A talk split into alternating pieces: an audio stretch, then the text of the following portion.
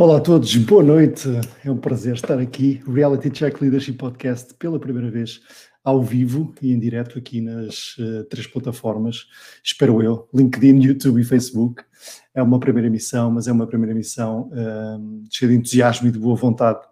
Uh, hoje vamos ter aqui uma conversa boa, uma conversa entre amigos. Vou já chamar aqui os meus convidados desta noite que vou colocar já a seguir. Aqui estão eles. Bem-vindos, Eduardo e Ângela. Olá. Olá. Como estão? Estão a ouvir Olá. bem? Perfeitamente. Ótimo, boa, perfeito. Meus caros, muito obrigado por, este, por terem aceito este meu desafio.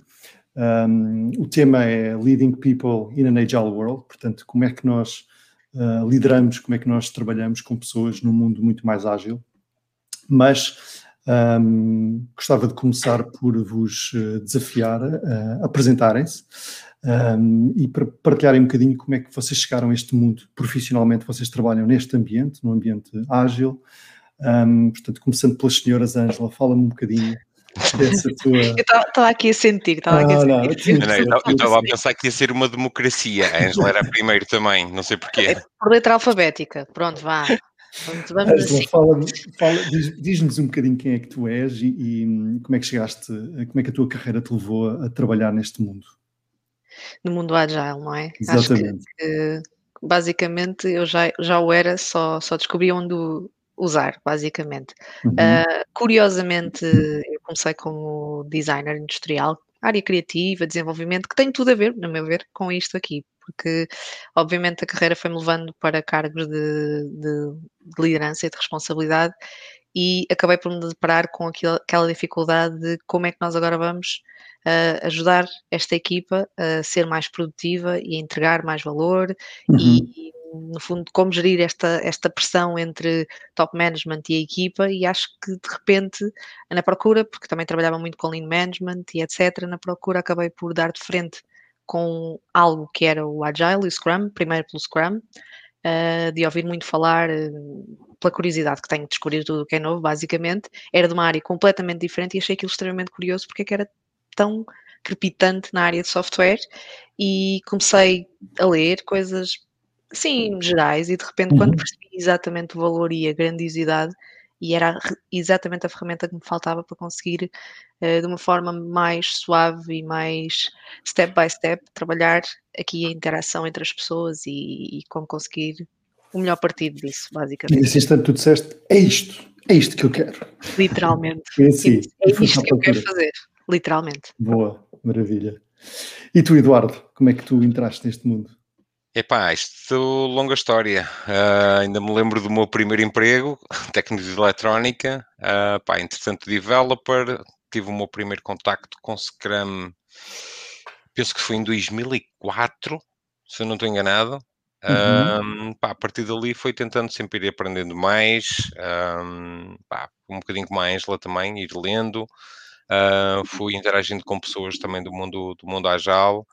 ahm, epá, e depois, entretanto, basicamente, quando dei conta, estava como Agile Coach, entretanto já estava a fazer transformações também, e, e, ahm, e há uma coisa caricata que eu sempre me, me preocupei em aprender a ter conhecimento técnico, mas cada vez mais fui percebendo que precisava também da parte de liderança, da parte de influência. E, hum, e se me Uhum. perguntasse há uns anos atrás se alguma vez eu me ia pensar que me ia estar numa área destas, eu dizia-te que não, redondamente. Uh, sério? entanto, o que é a que sério. fazer então? a sério, era daquelas coisas que, pá, influência, liderança, de um bocadinho de psicologia ali pelo meio, não, não é a minha cena. Ah, pronto, e acabei por, por estar aqui. Boa, Pronto. olha, eu, eu tenho um desafio para vocês, este é já o primeiro desafio. Se pensavam que isto era só fazer perguntas e responder. Há chocolates com prémio? Ah, vai haver muita, muita coisa. Olha, o desafio é o seguinte: sabem que mu- muita gente, muitas vezes neste, nestes, nestes podcasts, nós fazemos esta pergunta normal de quem é que tu és, como é que chegaste até aqui. Foi exatamente o que eu fiz. Mas acabamos por. eh, Eu gostava de, de descobrir um bocadinho mais. Aqui há uns tempos, um dos meus convidados, que foi o Lério, apresentou-me apresentou uma coisa muito gira para, para conhecer. eh, Para conhecer e- equipas, para conhecer as pessoas, para conhecer a forma como, como, como as pessoas hum, são e demonstrarem um bocadinho de vulnerabilidade. Não se assustem, mas há um jogo muito giro, chama-se More Than One Story, que eu no minuto a seguir o saquei. Na verdade é um baralho de cartas que tem frases. E portanto o que eu, vou, o que eu vos vou pedir é, eh, vocês vão contar uma história, provavelmente, Ângela já sabes, ainda bem, vocês vão contar uma história pequenina sobre eh, uma dessas cartas. E, portanto, há bocado comecei por ti, Ângela, agora vou começar por ti, Eduardo. Uh, Deixem-me já agora, eh, se calhar até mais giro. Vou ver a carta que me vai sair. Vamos ver a carta que te vai sair, exatamente. Deixa-me lá ver aqui se eu consigo partilhar. Exatamente, está aqui. Ok, já estão a ver o meu, estão a ver o meu ecrãzito? Sim. Exatamente isso. Ó É. Então, bora. Diz aí, eh, Eduardo, de, do 13 aos, aos 60, dizem um número. Dos 13 ao 60, ah, está complicado dizer o número. Epá, estou a ver. Estás com medo? Sei lá, 20. 20, let's go. Não estás sozinho. Eduardo, Não estás esta é para sozinho. ti. Esta é para ti, hein? Conta uma história da tua escolha de uma experiência na tua vida. Uma experiência.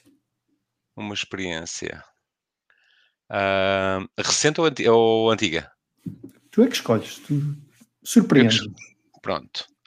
Ahm, opá, basicamente, eu sempre fui uma pessoa muito ligada. Opá, sempre gostei de andar de bicicleta e jogar basquete.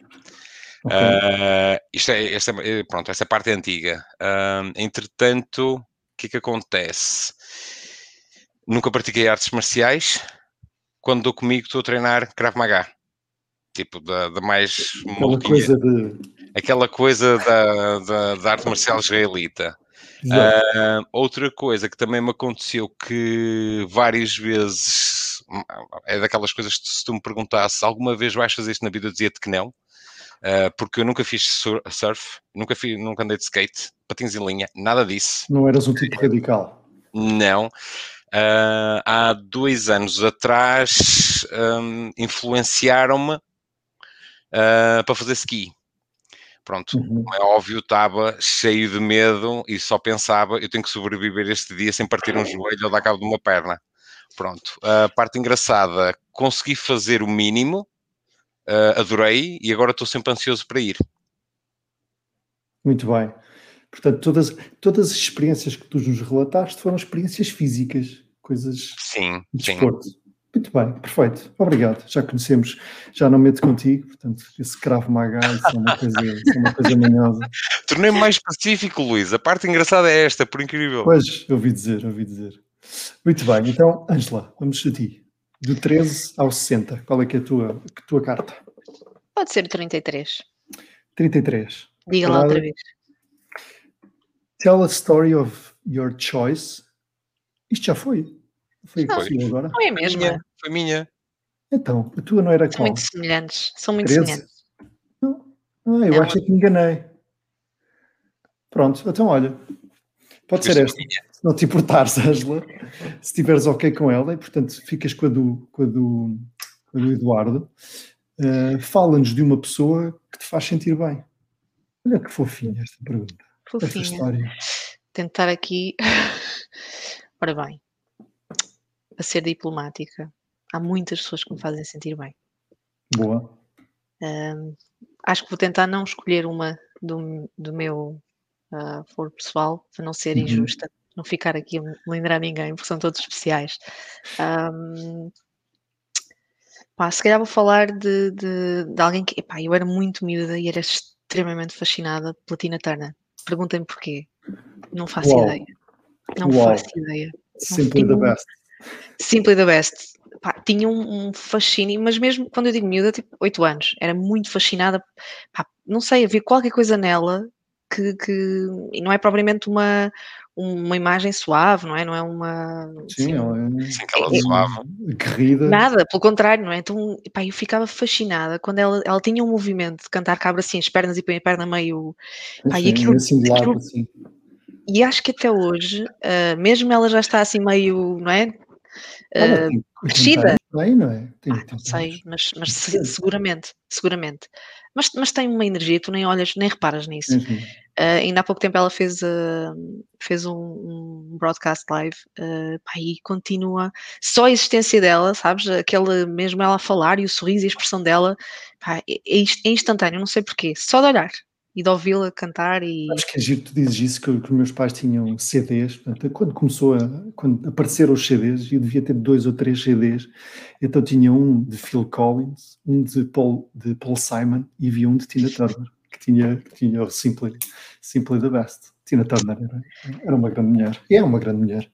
É uma grande mulher. Muito bem, obrigadíssimo. Acho que começámos a conhecer-vos um bocadinho melhor, pelo menos quem estiver por aí a, a ver-nos. Ahm, e já temos aqui ah, alguns, alguns comentários interessantes. Olha, temos aqui pessoas que. Olá, Carlos Santos, Vanessa, Délio. Olha, Ah, Délio. Délio. Olá, Délio. Olá, Délio. gente conhecida, gente conhecida.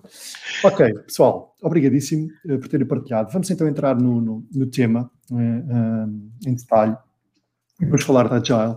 Um, portanto, a primeira pergunta que eu gostava de vos fazer, que, que estão neste, neste, neste contexto, um, era perguntar-vos o que é que levou, eh, o que é que nos levou a chegar até aqui, ou seja, o que é que levou a que eh, as organizações um, quisessem e precisassem de adotar metodologias uh, e, e princípios de trabalho agile, uh, seja ele uh, business agile, operational agile.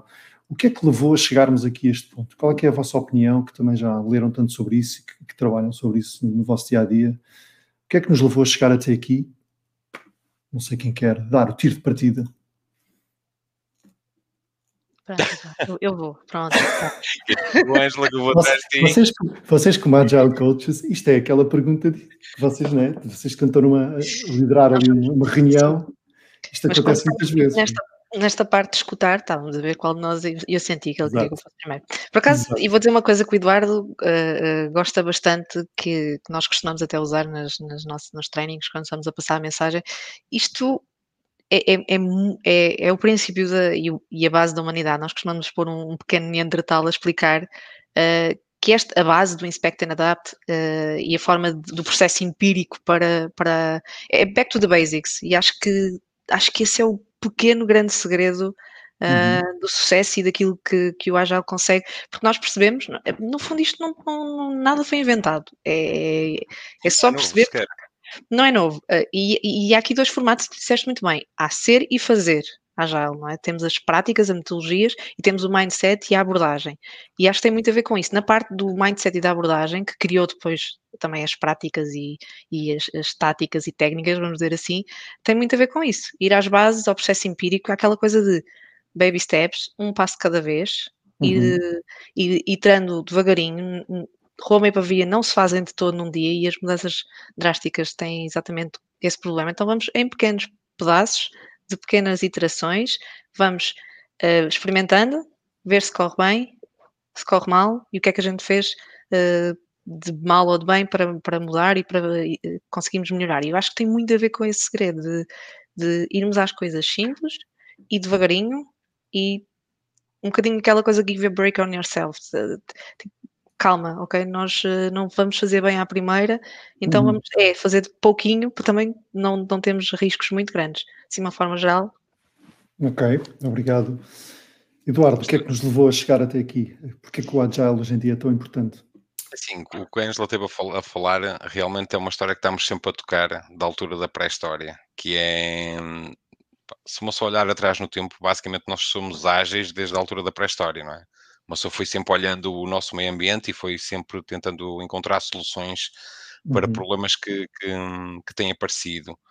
Um, acredito que devido um, a, ao mundo que nós vivemos hoje, à quantidade de informação, um, à rapidez com que a informação chega até nós. Um, por exemplo, enquanto que antigamente tu tinhas empresas que, e eu, eu sou desse tempo em que o conhecimento era poder, era muito vivido assim, até pelos funcionários, eu sei muito, sei mais do que tu, um, e hoje em dia é o oposto, hoje em dia o que é valorizado é partilha, um, as empresas agora, hoje em dia, o que é que elas, como é que elas tentam competir? Tentam ser mais rápidas. Já não é eu tenho esta tecnologia porque rapidamente se torna obsoleta, tentam ser mais rápidas. E acaba por ser um bocadinho por aí, com a rapidez que as coisas mudam, como é que nós conseguimos nos adaptar à realidade, pessoas, como é que as empresas conseguem adaptar à, à realidade, um, e acima de tudo, é aquela velha teoria, não, não vamos trabalhar mais, vamos é tentar ser espertos o que é que nós podemos aprender e, um, e conseguir responder à, à, à, famosa mudança. De um ponto de vista de tecnologia versus o que estavas a falar de, de, das outras áreas, um, eu acho que as empresas começaram a perceber que muito rapidamente bah, não vamos só mudar as equipas de desenvolvimento, não vamos só mudar quem faz software. Porquê? Porque se tu olhas para uma organização como um todo, é uma mega equipa Portanto, se tu tiveres bottlenecks espalhados pela empresa e estás só a tentar mudar uma parte da, vamos chamar da máquina em si, uh, não vais conseguir acelerar muito, vais conseguir acelerar um pouco, não é? A parte de desenvolvimento, mas depois tudo que se relaciona uh, com a parte, imagina se tu estás a desenvolver um produto com marketing, queres contratar pessoas com recursos humanos, queres efetuar uma compra procurement, uh, isso vai-te limitar a rapidez toda. Portanto, daí uhum. que as próprias empresas, não é? está tudo encadeado. Portanto, acho que as empresas hoje em dia, elas próprias sentem a necessidade de que tu tens que aplicar a agilidade uh, não só uma área específica, mas a diferentes áreas, o que é aplicável. É perfeitamente normal, porque se tu pegares num, num Agile Manifesto e trocares tudo que é palavras de software por outra coisa qualquer, aplica-se perfeitamente uhum. a qualquer área. Isto, isto, isto surge, surge, muito porque, de facto, as coisas hoje em dia mudam a uma rapidez bem diferente do que aquilo que mudavam há 20 ou há 30 anos, não é? Principalmente na área de software. Se tu pensares aqui uma área claro. industrial ou um desenvolvimento de produto, uhum. há, um, há um tempo, muito grande para, para conseguires fazer eh, uma alteração. Tu não mudas uma, uma, um chão de fábrica de uma indústria de um dia para o outro. No software, infelizmente, certo. podes ter os teus, os teus concorrentes à porta que de um dia para o outro arranjam uma tecnologia nova que facilmente. É, a resposta é muito mais rápida e tem uma velocidade alucinante. Eu acho que talvez por isso e aqui é só mesmo, eu acho, talvez por isso uhum. tenha havido um boom ou um nascer de, desta, desta forma de olhar iterativa claro. e, e, de mais baseada no, no, no em, em, métodos empíricos por causa disso.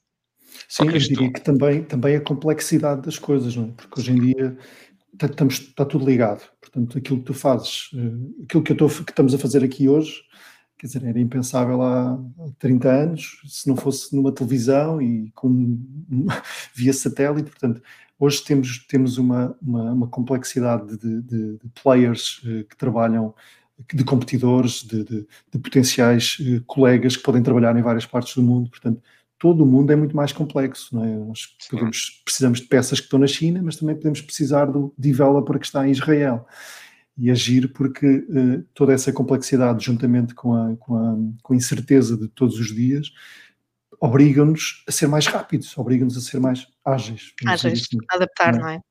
E a questão é que depois, ao tentar aplicar isto, tens outro, outro, outro desafio, que é os deltas que estás a adicionar, que é a cultura das pessoas diferentes, é a própria, a própria tecnologia em si, a linguagem das pessoas, portanto, aquilo é só deltas a colocar lá que pois, exatamente. pode muito bem pode tudo correr muito mal. E, e, é exatamente esse o encadeamento que eu, que eu por acaso gostava de levar a conversa agora, que é, ok, já percebemos como é que, como é que nasceu esta necessidade de nós sermos mais rápidos, reagirmos de forma mais eficaz uh, uh, para chegarmos aos nossos clientes, neste caso se falarmos de, de uma empresa. Por outro lado, as pessoas que são o cerne de toda a empresa, que são lideradas por outras, e vamos, vamos entrar na liderança, também têm que se adaptar. Porque é não é, não é possível liderar hoje como se liderava há 30 anos atrás. E eu gostava que começássemos a entrar por aí. O que é que tem que mudar, o que é que tem vindo a mudar no mindset dos líderes, dos gestores, dos, chefes, vamos dizer assim, para, para, para que estejamos mais preparados para este mundo? Está aqui o silêncio da Ângela. Quer dizer, primeiro, Ângela. Queres acabar primeiro? Eu vou não, primeiro. Mala, tranquilo. Olha, mas por acaso tenho uma, uma metáfora engraçada para isso. É, uhum. que imagina uh, um, um, uma mesa, agora tem-se usado muito essas, essas coisas para brincar em casa, na malta que tem passado muito tempo. Imagina teres uma mesa cheia de garrafas e copos próximos uns dos outros e teres um elefante que tem que, tem que passar entre os copos. E imagina um gato. Okay. É muito. Estás a imaginar o, o que é que vai acontecer com o elefante, não é? vai deitar os copos certo. todos abaixo. E, e, as organizações tinham muito esta estrutura muito fixa, muito, muito enorme, não é? uma, uma estrutura muito, muito grande, muito estruturada, uhum. passa o farasmo. E Exato. isso tornava as organizações muito difíceis de, de, responderem à mudança com rapidez. E nós já percebemos, não só no mundo normal, mas neste mundo que a gente tem vivido nos últimos meses, vou continuar a dizer meses, ficam mais crianças, são meses, não são anos. Exato. Vai fazer um uh, ano. Vai fazer um ano. Não interessa. Negacionista, né?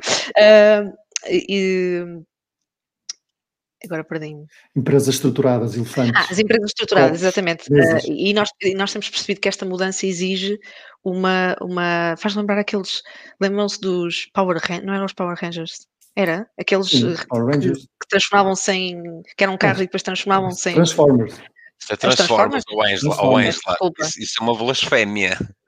Peço desculpa. Olha, são os, Bem, transformers. os transformers. Os transformers, pronto. E, e, essa capacidade as empresas não as tinham, principalmente porque havia uma hierarquização muito estruturada uhum. um, e, e, tudo isso fazia uma grande dificuldade das, das, empresas se adaptarem. E também aquela grande visão parental, parental do, dos nossos líderes, dos nossos chefes, vamos dizer assim, que era a palavra que não era aquela profissão, que sim, a profissão, a, a, a, tua, como é que se diz, eu já nem sei dizer sem ser rolo, o teu, teu papel, cargo, tua cargo, teu cargo. teu cargo, não é? Um cargo que dá-te assim, parece que é político, o teu cargo, não é? E tudo isso criava um, uma resistência, uma estrutura muito difícil de adaptar uh, ao que nós temos, às necessidades que nós temos hoje em dia de poder adaptar rapidamente. E isso, obviamente, foi-se percebendo que, que não funciona. Nós precisamos de uh, de líderes que estejam lado a lado com as equipas, que estejam preparados para ajudar as equipas e, e, que estejam a servir as equipas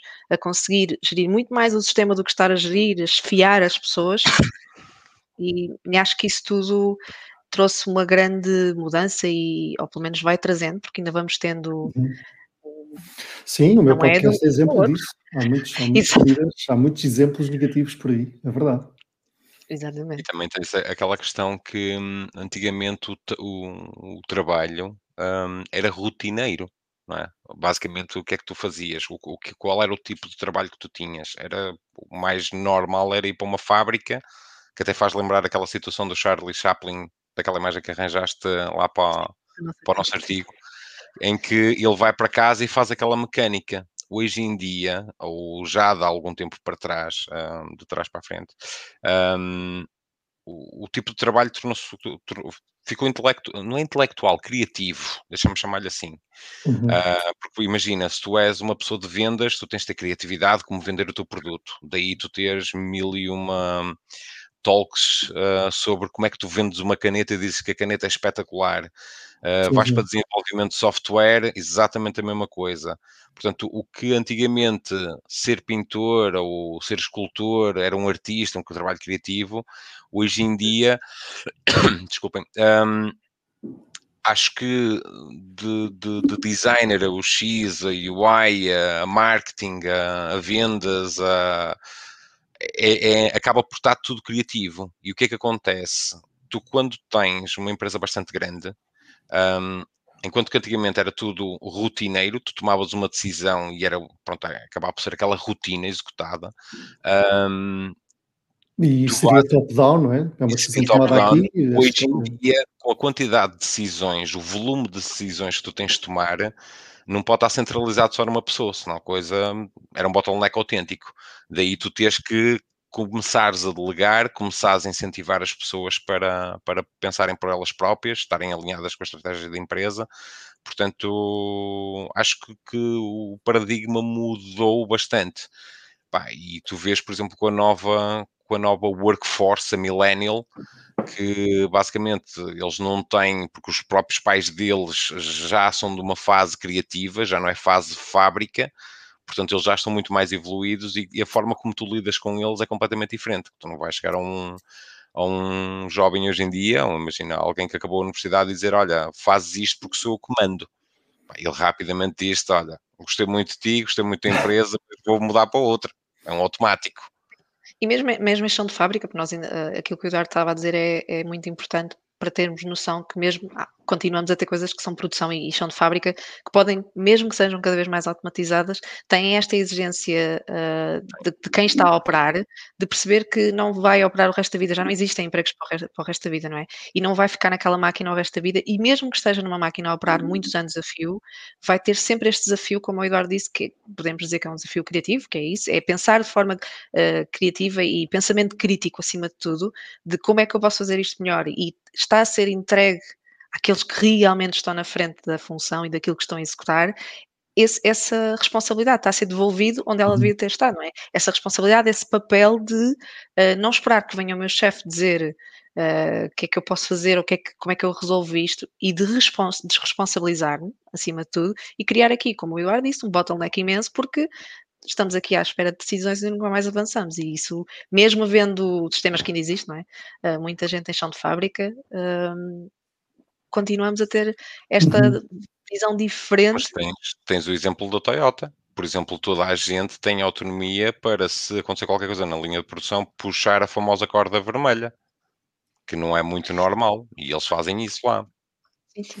Sabe, o que me fascina nisto é que é que de facto a alteração é tremenda. Ou seja, é. eu, enquanto, eu, enquanto chefe, que estou habituado e vivi a minha vida a dizer é assim, é assado, fazes bem, fazes mal, faz como eu te digo, ponto final. E, portanto, e não estou habituado a ouvir, portanto, vamos dizer, de baixo para cima, uma, uh, sei lá, um desafio ou uma proposta de uma alteração, uh, e de repente eu estou num mundo em que eu não consigo viver sem isso porque eu não tenho autonomia, não tenho capacidade enquanto líder de tomar todas as decisões. Não tenho, é impossível. Uh, se tiver, se tiver, isto é muito simples de perceber, basta há um projeto com, vamos falar-lhe de software, mais uma vez, um projeto de software com cinco pessoas num cliente internacional, por exemplo, uh, que seja numa área técnica, é impossível um líder saber e, e, dominar completamente o que está a passar para poder ser ele capaz de tomar todas as decisões. E, portanto, isto é tipo é mind-boggling para alguém que vem do passado e que, que, que tinha a noção que, que, ele é que tem que mandar em tudo e que fazer tudo. Há uma autora que fala muito bem nisso, uh, Lisa Atkin, não quero dizer mal o nome, ela fala muito nisso, é? Ela é, fala muito sobre esta parte do Agile, Agile Coach, e ela, no livro dela, diz muito de qual é o melhor conselho para um bom Agile Coach. Uh, ela diz: take, leva a equipa, take it to the team. Seja qual for a tua dúvida, o teu problema, leva a equipa. E o segundo melhor conselho, leva a equipa. E o terceiro, leva a equipa. Basicamente é isso: divide Uh, porque sozinho é impossível. Não se espera que o líder tenha a solução. E, e aquilo que estavas a dizer junto com uma coisa que o Eduardo referenciou aqui é muito importante, que é o confronto de gerações. Uh, acho que nós mais ou menos estamos aqui, se bem que eu sou nitidamente mais nova, estamos aqui todos da mesma geração, mais ou menos, e, e nós fomos educados e os nossos pais trabalharam com chefes, vamos dizer assim, líderes, que eram mais para chefes do que para líderes, e eu cheguei a trabalhar com líderes e colegas de trabalho de uma geração muito diferente da minha e que ainda os temos connosco. Então nós temos líderes e, e a confrontar-se com os tais uh, gerações novas, os millennials e os juniors, vamos dizer assim, com um confronto imenso de, de, de, gerações, que está, que está a criar aqui alguma resistência e que para nós, por exemplo, nós nascemos, um, fomos adolescentes na altura em que a tecnologia há 20 anos atrás era abismalmente diferente e isso cria aqui um, uma, uma necessidade de adaptação muito grande. Vocês não sentem que passaram pela, pela transformação, ou seja, que passaram entre um momento em que estavam num projeto em que faziam exatamente aquilo que vos diziam, até evoluir, até o momento em que vos dizem, pá, eu preciso mais de vocês do que vocês de mim.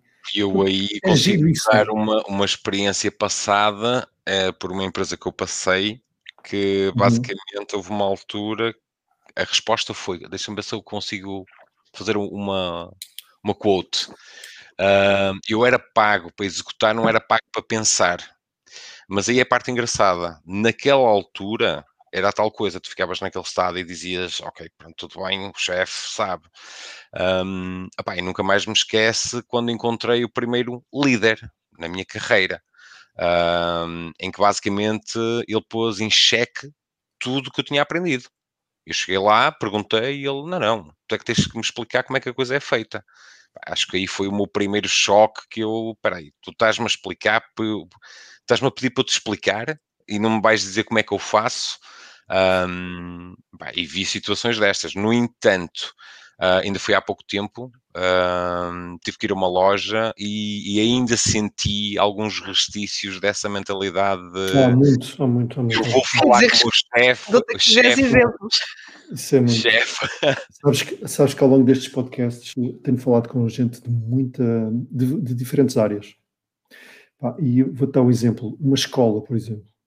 Uma escola em que tu tens o, o diretor da escola, e depois tens os professores, e tens uh, portanto, os diretores de, de, de, agrupamentos, ou uma, numa universidade, por exemplo. Há, há, muito este estigma, há universidades que é de cortar à faca, completamente. Sim. Completamente. Ao distanciamento, ao distanciamento professor, professor aluno. Mas tens outra, que é a sim, própria sim, escola, sim. os toques da campainha. É? Tu Sempre repara. Nunca pensei nisso, nos toques de campainha. Não, pensa, pensa, desta forma: como é que funcionava uma fábrica? Toca a campainha para entrar, a toca a campainha para sair, toca a campainha para lanchar, toca a campainha para, para, pá, para voltar nós precisamos da campainha do feriado. Pá. Feriado. toque, é um toque, acho que isso já não existe. Uh, mas, mas olha que isso, é, é, verdadeiramente uh, castrador. Eu trabalhei muitos anos com a criatividade e acho que vou trabalhar o resto da vida, mas pronto, foi por aí que eu comecei, porque nitidamente uhum. nós tínhamos aquela colagem de designer é que é criativo, não é? Posso dizer que são os criativos, a gente já viu isso, pronto. Uh... Ainda, ainda é isso, ainda é isso. Sim, sim, sim. Uh, e, e, obviamente dediquei-me, estudei muito sobre a criatividade e nós fomos completo na, na época da, da, época industrial e quando se começou a criar o tal uh, esse hábito da campainha, não é, para dar a sinalização e nós temos cordeirinhos e ordeiros que faz-nos lembrar, obviamente, uma coisa que não nos podemos esquecer, que ontem por acaso fez aniversário desse, dessa tragédia que a humanidade teve, uh, mas é um bocadinho esse ordeiro e castrador de, de, da nossa criatividade e do nosso, nosso poder de decisão que é tal liderança intrínseca em cada um. Uhum. E, e, e, na época industrial criou-se esta hum, forma também nas escolas, passou de, obviamente do trabalho e da indústria para as escolas, de nós ensinarmos uma coisa fixa, estruturada, fechada, não desenvolvermos o pensamento crítico, que é daí que também vem a, a, criatividade, o questionar e perceber se isto é a melhor solução e que solução é que seria a melhor, que é tal, tal nós usamos muito hoje em dia o método socrático, não é? que é primeiro uh, faz, desconstruir e fazer a pessoa questionar aquilo que está a dizer, aquilo que está a pensar, no fundo, desconstruir o pensamento e depois levar a criar um novo pensamento, a criar uma nova na, na própria pessoa. E isso as escolas cortaram completamente, este pensamento crítico e, e esta possibilidade. Aliás, deixa-me deixa juntar aqui.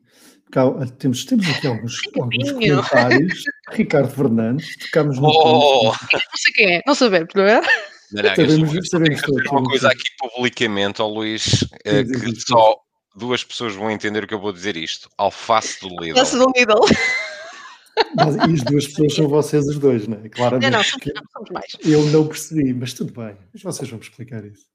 Não, mas o Ricardo está exatamente a reforçar esse ponto, a escola e a educação, não é? Nós ainda, ainda, continuamos a sair. Sabem que eu faço, eu fiz algumas formações e fazia, hoje em dia já, já não dá, mas ia às escolas, ia aos décimos segundos e aos décimos primeiros anos, ia conversar com, com, os alunos e falarmos um bocadinho de, de saídas profissionais, do que é que eles estão a imaginar, o que, é que podem fazer.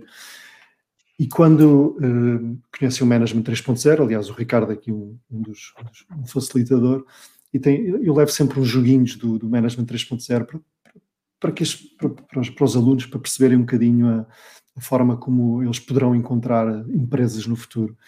E, e, levo um que é muito giro, que é sobre as prioridades, sobre aquilo que tu valorizas, se valorizas a tua, o dinheiro, se valorizas a, o estado social, o estado social, o status social, etc. Estatuto, assim aqui é. Os moving motivators, não é?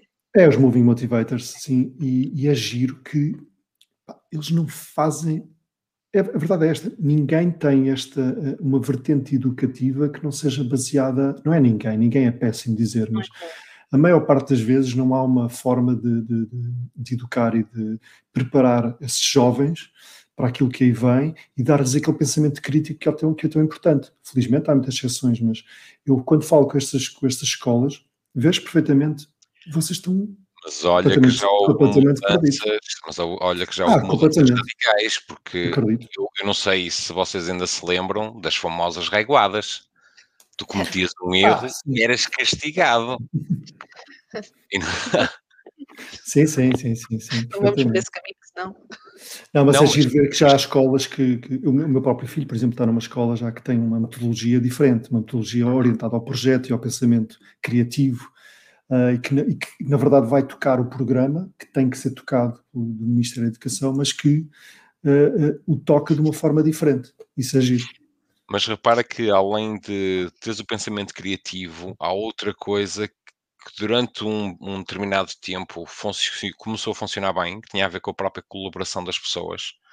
E uma uhum. das coisas que tu hoje em dia começas a ver é que as pessoas estão amarradas ao telemóvel que pá, eu lembro-me de ser mais novo e beber um copo com, com os meus amigos ou irmos jogar futebol ou uma, uma coisa assim qualquer. Hoje em dia está tudo ou no computador ou no telemóvel. Um, e muitas das vezes nas escolas, nas escolas e mesmo nos locais de trabalho, estás a perceber que um bom líder também tem que acabar por influenciar isso, que é a uhum. colaboração. Uhum. Isso não acontece. E depois o que é que tu, depois o, o, o, o que é que tu vai acontecer? Tu quando chegas a, um, a, um, a uma empresa, imagina desenvolvimento de software, em que te colocam numa equipa, não é? E relembrando o que o Simon Sinek está sempre a dizer, uma equipa não é um conjunto de pessoas que trabalham juntas, é um conjunto de pessoas que confiam umas nas outras.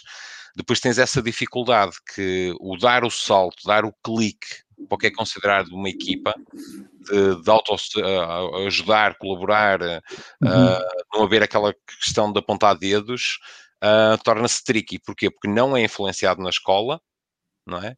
E depois uh, precisamos de pessoas com skills que, quando elas cheguem, uma pessoa consiga trabalhar essas pessoas e incentivá-las a ir para esse patamar. É giro, há muita gente aqui no, no nosso no, chat e nos comentários a falar exatamente disso. Vou-vos vou dar só aqui uns, uns, uns, uns, comentários. Portanto, olha, a Kátia fala que, tocando no assunto do ensino, que lhe é muito querido, os professores ainda não são líderes. Uh, voltamos à, à, autonomia. Em vez de darmos as ferramentas e a guiá-los, estamos a debitar a matéria, a valorizar a mobilização, por exemplo. De forma, e só um pormenor aí, de forma igual. Nós tratamos sim, todos da mesma maneira. e quando todos nós somos mais plantas, todos temos necessidades diferentes e formas de claro. ser ensinados e de aprender diferentes. Existe um grande gap entre os skills do século XXI uh, e o formato que temos nas escolas, e portanto ficaríamos aqui a noite toda a falar do ensino, mas eu quero falar um bocadinho de, de, de, de uma coisa interessante. Estávamos a falar do líder e das capacidades e do, do, novo mindset que o líder tem que ter para viver este mundo agile. E há uma, e há uma que eu gostava de partilhar convosco que, e, e ter a vossa opinião, que é a capacidade emocional de lidar com mudança constante e, e, lidar com pessoas diferentes, interpretar que as pessoas são diferentes todos os dias, a todos os minutos o, os novos líderes têm que ter um arcabouço emocional grande. Concordo? Concordo. Concordo e hum, como é que eu te vou dizer? Mas o arcabouço emocional não quer dizer eu sei simular emoção. Porque há uma coisa que eu fui aprendendo com a experiência que é uhum. nesse tipo de situações uh, tu já tens um grande volume de pessoas que rapidamente detectam que pronto, que é fake. Ou seja, é, imagina, o líder chega à tua beira, então como é que estás? Está tudo bem contigo? Então como é que te está a correr? Mas ah, não é tu sentes, tu sentes que falta ali qualquer coisa. Tu aprendeste o script, mas falta-te ali Exato. qualquer coisa. Empatia. Um, a empatia. Nem é só empatia. É, é, é, um, a emotividade sem empatia é o problema dos psicopatas, não é? É, é conseguires mimicar, é, é conseguires mimicar, mas não empatizar verdadeiramente. É tu veres aquilo, mas não te, não te relacionas. Eu percebo o que estás a dizer ah, e, e vi, vi, vi, muito isso, vi muito isso. Muita gente Agora, que tenta a tentar, finge, mas finge. é uma tentativa que não é muito verdadeira, não é? É o script. Agora, é o script. Agora acho que hoje em dia é bastante importante porque, pá, mais uma vez, há um conjunto de variáveis e o facto de tu estás a trabalhar numa equipa, epá, é como se tivesses. Epá, tu estás a trabalhar numa empresa, não quer dizer que sejam os teus best friends, é? Uh, uhum. Mas tu hoje em dia passas mais tempo no local de trabalho do que em casa. Tu hoje em dia passas mais tempo no local de trabalho com os teus amigos. Pronto, tirando esta parte da pandemia, que agora estás 100% em casa, ou estamos 100% em casa, uh, mas tem que haver essa ligação e essa empatia, essa como a Angela estava a dizer, e essa, e essa parte humana de, de te preocupares, de, de teres aquele pequeno cuidado e tu, como líder, de perceberes como é que está a tua equipa, que muitas das vezes a pessoa pode parecer normal e uh, o, o, facto de tu chegares ao pé de uma pessoa e dizeres, olha, anda lá que eu vou-te pagar um café, vamos ali falar um bocadinho de qualquer coisa.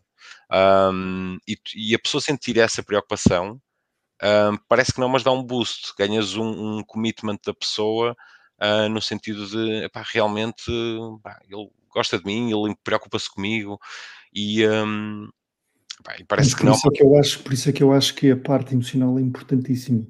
Sim, Ângela, qual é, é a tua opinião? Tu tens que estar sempre predisposto a ouvir não é? muito mais do que falar. Uhum. Quando eu vi problemas, eu vi situações. Sim, há vários, vários autores que dizem não é, que normalmente a liderança tem que ser um misto entre competência, confiança e empatia. E eu acho que há aqui uma coisa no meio disto, como se isto Boa. fosse um burger, e uma coisa aqui no meio disto que é tu tens de te libertar do teu ego.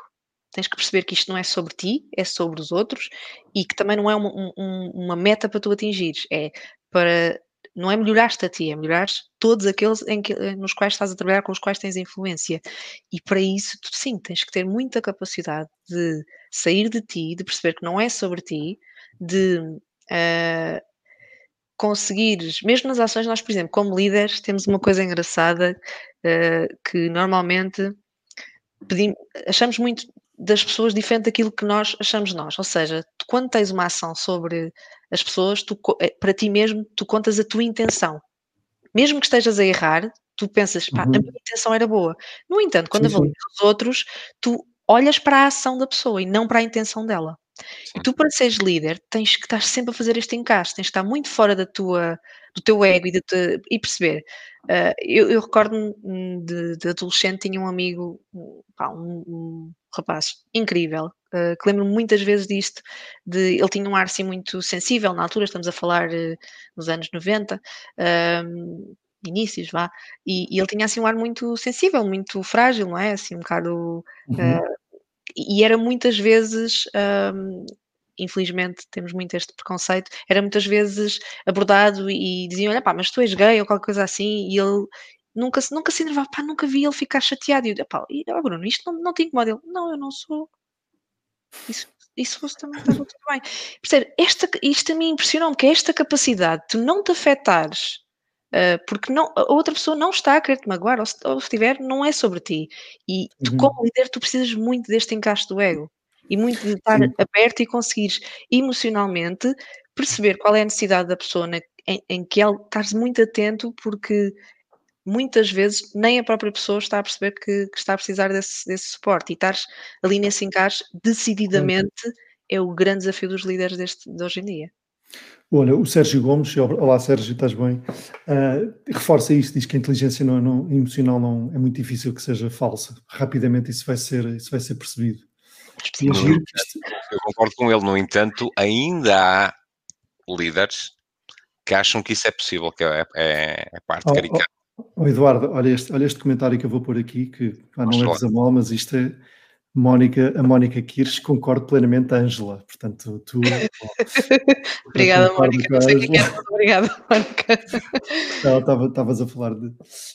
Portanto, eu acho, eu acho que acho que estamos a tocar temas uh, importantíssimos que têm a ver com, a, com, a, com essa capacidade de gerar empatia, de sermos verdadeiros connosco e verdadeiros com os outros.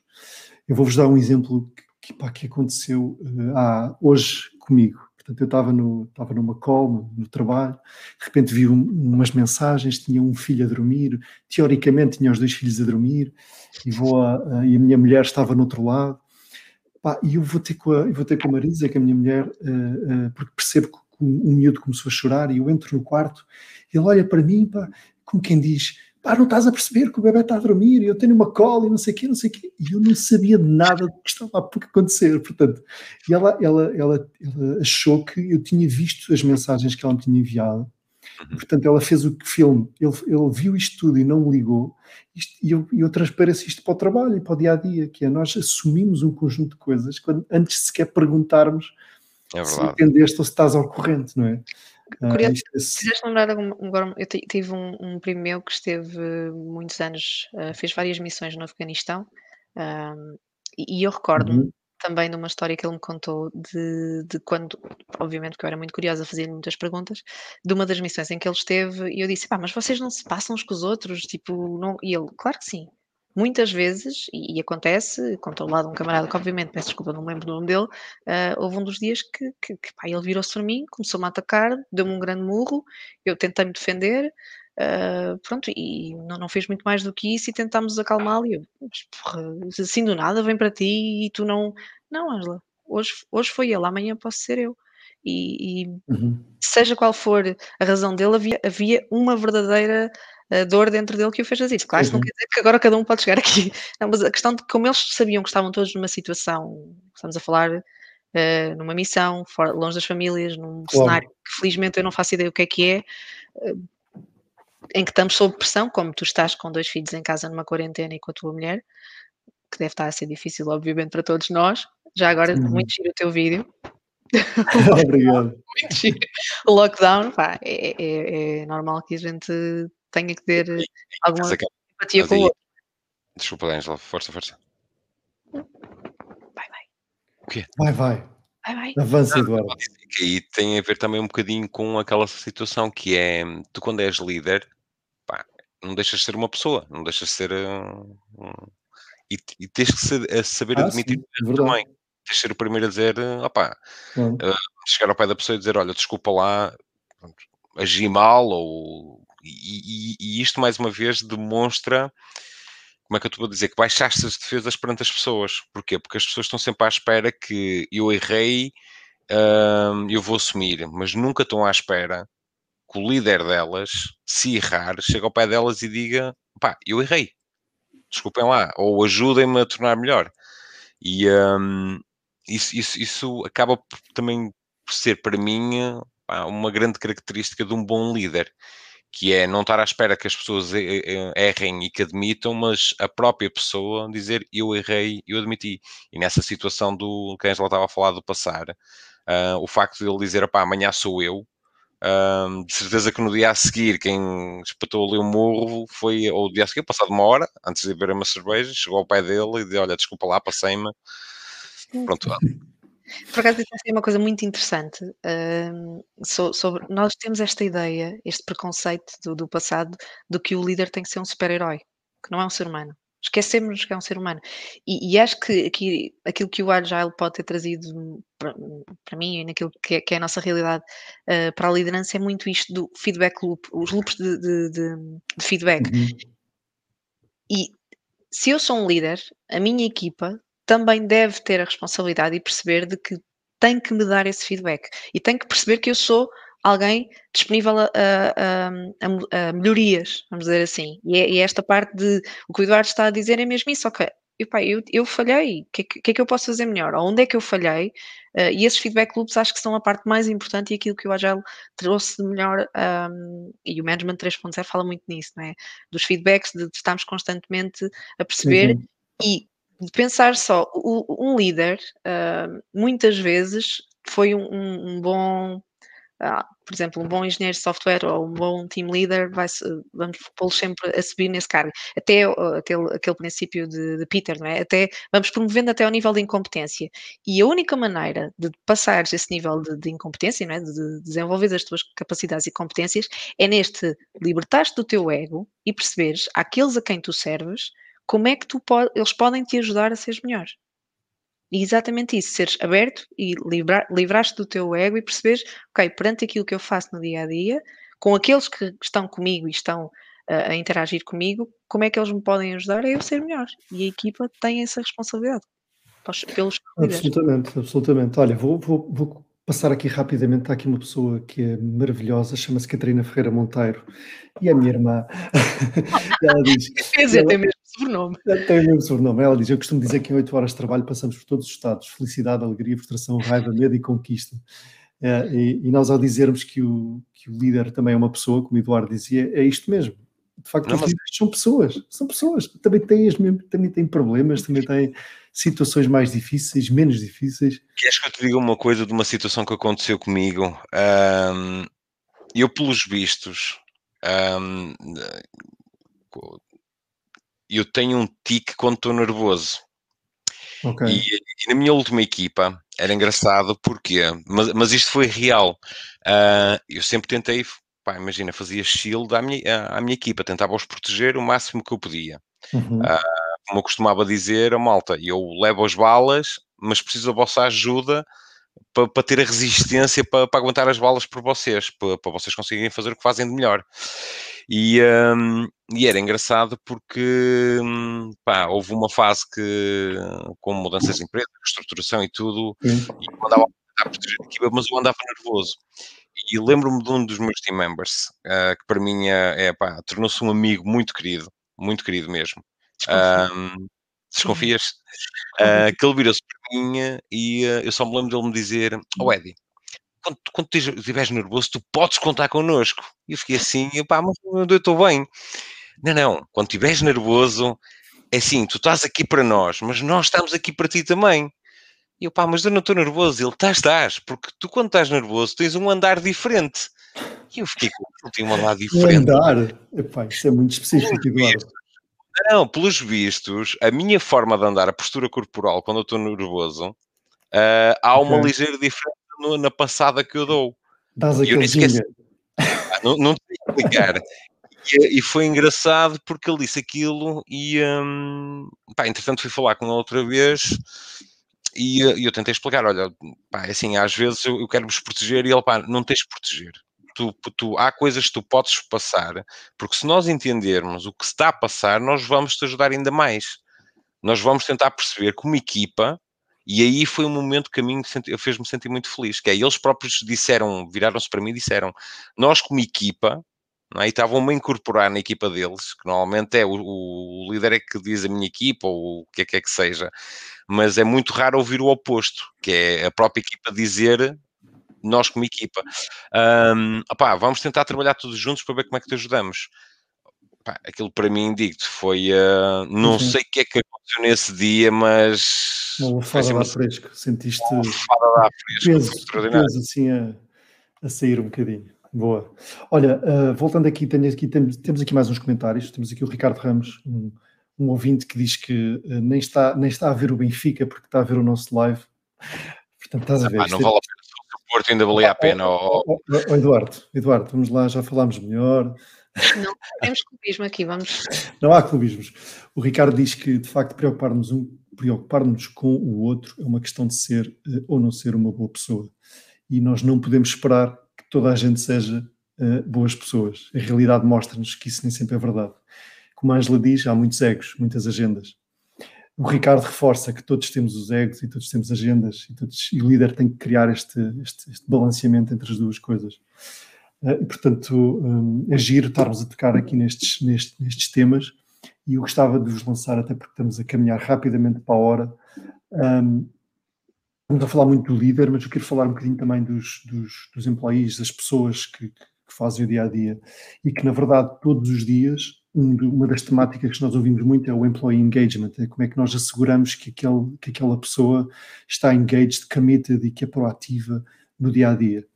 Portanto, eu gostava de vos perguntar, na vossa opinião, no mundo ágil, no mundo mais incerto, no mundo tão complexo, que, que é que nós podemos fazer para que, os nossos, para que as nossas equipas um, se sintam o mais comprometidas possível e o mais uh, engaged? O que é que vocês acham?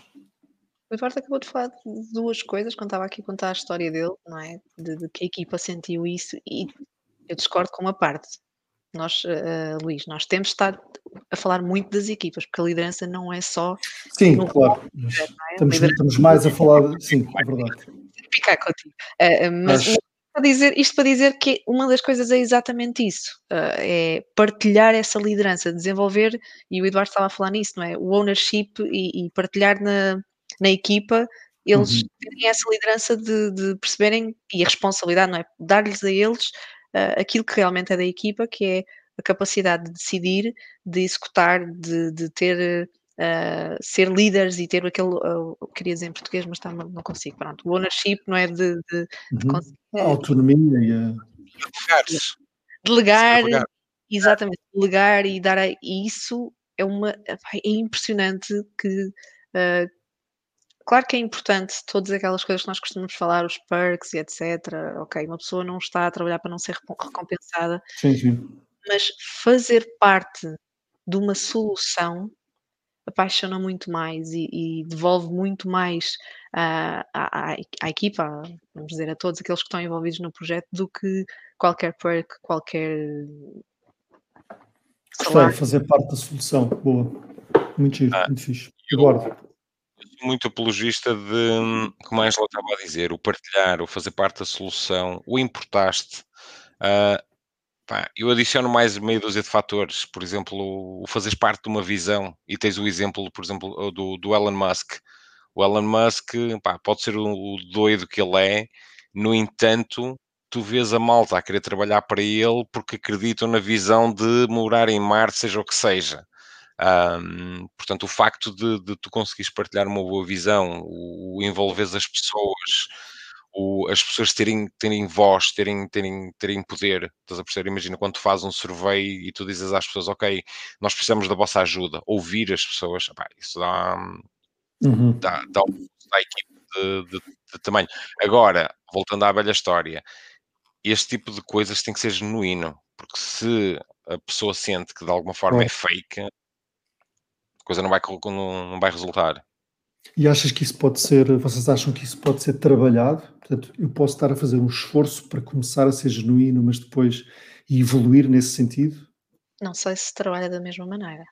É mais Demora mais tempo. Okay. Demora é. mais tempo. É claro que pode haver cortes ali. É porque isto que o Eduardo está a dizer é, é, é algo fingido, ok? Há a teoria Sim. do fim que atinge, mas eu acho que o princípio não é bom. Uh, mas pode ser que no meio comece a acreditar verdadeiramente naquilo que, que está a pregar e comece a procurar dar uma oportunidade para maneiras diferentes de fazer de, de, a abordagem de fingir é diferente da abordagem de, de, de se transformar. Boa. Sim, porque se quiser se transformar, ela própria vai ter essa vontade de, de querer, por mais difícil que seja, um, ter esse trigger. Boa, temos aqui uh, vou só fazer-vos aqui mais uma ou duas perguntas que até estão a ouvir aqui dos nossos dos comentários. O Ricardo está aqui, quer, quer vos encostar à parede, este Ricardo Fernandes, atenção. É Questão para Eduardo. Eduardo. Está sempre a desenvolver-nos. Eduardo, quais, qual é para ti, quais são para ti os medos dos grandes líderes? Os principais medos? Dos grandes líderes ou dos grandes managers? Disseres assim, Ele diz dos grandes líderes. Dos grandes líderes, eu, eu diria, eu diria-te assim, é o medo de não fazer um bom trabalho, um medo de tu não conseguires ajudar as pessoas a crescer. Uh, elas quererem e tu de alguma forma sentires que, que podes falhar. Uhum. Esse, esse, esse seria um grande medo. Eu de falhar às pessoas. Um, imagina, tens uma pessoa que está a confiar em ti, tens uma pessoa que diz eh, eu quero a tua ajuda e, e, e tu pensas assim, epá, mas eu posso falhar, eu posso, posso não conseguir atingir o, o ajudar-te, o fazer-te crescer. esse para mim seria um, um dos maiores medos do, dos líderes. dos grandes líderes, o outro tipo, eu diria que é perder poder, perder, perder aquele poder, autonomia de, de controle. Daí eu estar a brincar com a questão de qual líderes uhum. é que uhum. estamos a falar. Obrigado. Ângela, o que é que os líderes veem quando se olham ao espelho? Epá, isto, isto é perguntas. Oh, Ricardo, isto é mesmo. Isto é mesmo. Ele anda, ah, está inspirado, está inspirado. Mas mesmo que um, dia, um dia vai falar aqui, ele um dia vai falar aqui connosco. Se olham ao espelho, eu vou partir do pressuposto que líderes são mesmo os líderes e não. Uh, pá, vou usar a palavra já como. O que é que eles veem ao espelho? Eu, eu diria uh, que veem uma imagem de tudo aquilo que eles podem construir em conjunto. Eu diria que vêm as, as, suas, as suas equipas a subirem, como se tu visses assim uma montanha com vários caminhos e que visses a tua equipa a ir é, à frente e, e, a irem na direção de, do sucesso, e acho que é, que é um bocadinho isso. É ver qual é a estratégia para conseguir ajudar esta, esta, as pessoas que lideras a atingir os objetivos. Boa. Parece-me parece uma, ótima, uma ótima resposta. Ele também está aqui a desafiar, está-me a perguntar é para, ti, claro. para mim uh, o que é que achas de um bom gestor que não é um bom líder e o que achas de um bom líder que não é um bom gestor. Está inspirado hoje. Tá, tá, tá, tá. bom, o que é que eu posso dizer sobre este tema? Não, a verdade, a verdade é que eu, eu acho que isto é verdade. Há, há, líderes que não são bons gestores e há gestores que não são bons líderes. E eu gosto, eu acho que faz sentido as pessoas estarem a fazer um papel que gostam e onde são bons. Um, quando conseguimos combinar um, bom um líder e um gestor, pá, temos um coquetel maravilhoso. Mas não é fácil, não é de todo fácil. Portanto, eu diria que eu diria que ao gestor o que é de gestão e ao líder o que é de liderança e se, uh, e se o gestor, vamos dizer assim, é um, é um excelente gestor da área operacional de, de, de, de pessoas, vamos dizer, perfeito. E se um líder não o é, perfeito também. Não, não se onde não tem que se meter. Portanto, eu diria que é um bocadinho, não é uma condição, mas é. Servem-se, não é? Servem-se. Servem-se, exatamente.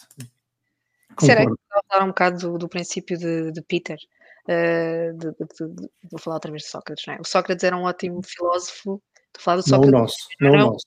Não, não, outro, não. Há, um Sócrates mais importante. Sócrates, Sócrates, era um ótimo filósofo, mas foi considerado um péssimo advogado de defesa, não é? Cada macaco no seu galho. Olha, estamos a acabar, meus caros. Aliás, passámos dois minutos, mas não há stress. Até porque ninguém me, manda fechar isto. Bem dizia, passava passava, passou, passou muito depressa. Olha, eu queria desafiar-vos para o fim, porque hum, fazemos aqui um, um bocadinho um, um resumo do que, do, do, que falámos. Portanto, começámos, começámos a falar no, no porque é que surge o mundo, porque é que surge eh, eh, o princípio da agilidade, porque é que surgiu esta, esta noção com o mundo atual. Falámos como é que isso influenciou os líderes e de que maneira é que os líderes conseguem também atuar nas suas equipas e uns com os outros de maneira a, consigam, a que consigam ter o, o melhor sucesso. Ah, aliás, chegou aqui mais uma pergunta. Antes de terminarmos, Ricardo, qual a postura perante pessoas da equipa que não têm perfil para ser autónomos e que precisam de ser mandados à maneira de dar a volta? Boa questão. Fazê-las crescer, educá-las. É um músculo procurar. É como. É, há um bocado disse isso das plantas, é verdade, não é? Nem todas as plantas gostam de estar ao sol. Eu tenho muitas, portanto, tenho, é o que eu faço é falar melhor. Há muitas plantas que não gostam de estar ao sol, outras só sobrevivem se estão ao sol. Algumas são mais difíceis e nós desafia. Eu acho que é exatamente isso. Para os líderes, muitas vezes é muito difícil este tipo de perfis, porque são aqueles que nos fazem crescer mais são aqueles que são mais exigentes para nós e percebemos que temos que crescer e ser melhores e procurar novas soluções para conseguir ajudar estas pessoas a, a, a serem autónomos, porque ser autónomo é fazer-nos a nós sair da caixa e sair da nossa zona de conforto para ajudar o outro a sair da zona de conforto. E isto tens que ter muita paciência para dar a volta. Respondo aqui ao Ricardo. A maneira de dar a volta, ah, com muita paciência, muita tenacidade, uh, muita empatia e experimentação, como diz o já não é? Inspect and adapt e coisas pequeninas, pequeninas coisas de cada vez. Eu costumo dizer que é como educar uma criança, porque, por exemplo, tu tens vezes miúdos que não querem fazer determinadas coisas, ir para a cama. e podem fazer barreiras. Portanto, o que é que tu queres fazer? Continuar a forçá-los ou fazer entender que é necessário ir para a cama, que é necessário comer vegetais? Um, portanto, é educação, é, é, o training, é e, e isto é que acontece muitas das vezes, que é tu, tu não tens tempo para as pessoas um, e um bom líder tem que ter tempo para as pessoas e às vezes exige bastante uh, neste tipo de situações. Absolutamente. Inteligência emocional, capacidade de, capacidade de olhar para a pessoa e ver a pessoa e ver o potencial que ela, que muitas vezes nós sabemos que a pessoa tem, mas que a pessoa teima em não querer uh, uh, mostrar, ou teima em não querer uh, chegar até ele. Isso é muito duro. É preciso nunca desistir. Boa, meus caros, um último desafio. Portanto, nesta onda, um, vamos fazer um, um um, digamos, os últimos cinco minutos à Marcelo Rebelo de Souza, no sentido em que vos vou pedir para recomendarem aqui à nossa, à nossa audiência uns livros, umas talks, o que, o que vocês quiserem falar sobre esta temática, sobre a liderança agile, sobre liderar pessoas neste mundo. Eduardo, comecei há pouco pela Ângela, agora começo por ti. Eu. O que é que tu uh, trazes, o que é que tu tens aí para, para, para sugerir? Sei que tu és um grande a Marcelo Rebelo Souza. A Marcelo, a Marcelo. Ah, muito bom, muito bom. Não, opa, eu podia me ter esticado, mas eu fico logo nervoso. Um, e ficas logo com um dar diferente. Pá. diferente, é isso que eu ia dizer. uh, há, há bastantes livros que me influenciaram. Um, principalmente a malta que me conhece, porque eu estou sempre a falar neste, neste livro. Eu não sei se vocês já o leram, uh, o Turn the Ship Around do Captain David Market. Um, ele basicamente é um comandante de um submarino que, por ironia, foi ter outro submarino, que não é um dele, que pior, o pior submarino que existia. O pior submarino que existia, em que as pessoas diziam, falhavam e diziam, eu executei porque tu me mandaste. Um, e a história dele, um, opa, por coincidência ou não, a transformação que o submarino fez, e isto basicamente é a história real, um, a, mim, a mim marcou-me bastante. Um, pá, uhum. Eu fiquei bastante impressionado e li este livro super rápido por causa disso mesmo. Muito fácil de ler e, uh, e impecável. Um, outro que também gost... que tenho aqui na calha para ler, uh, já comecei, mas entretanto vou parando e arranco, que é o Act Like a Leader, da uhum. Hermina um, Ibarra, isto é um nome estranho. Também estou a gostar bastante. Um, um livro que me marcou de uma forma colossal também, como ao outro, que me fez ver a, a liderança de uma perspectiva diferente, uh, Extreme Ownership. Estou a ler, estou a ler. Estás a ler? Uh, eu gosto da parte que eles dizem eu é que cometi o erro, o próprio líder diz e uh, faz questão de salientar, eu é que cometi o erro, a culpa é minha, ou seja, ele basicamente põe-se à frente, que é o que ele diz, se a equipa comete um erro, uh, a culpa é minha porque eu é que os liderei de forma errada, portanto ele assume, e, uh, e a história dos Shields é assim uma cena extraordinária, a mecânica deles, como é que eles funcionam, uh, para mim é, é mesmo muito bom. Esse, esse, esse, livro está a ser muito giro e estou a gostar pelo facto dele ele não menciona muito, não menciona a questão culpa, menciona a questão ownership, portanto, accountability. A minha responsabilidade isto ter corrido bem ou mal. Não é a minha culpa. Mas, culpa é uma coisa diferente. Essa primeira parte, naquela questão do ataque, uhum. e ele chegou à frente do. Ele dá o, como é que ele se chama? O copo. Já ele dá um. Ele, ele, Ainda não cheguei lá. Não cheguei ao ataque.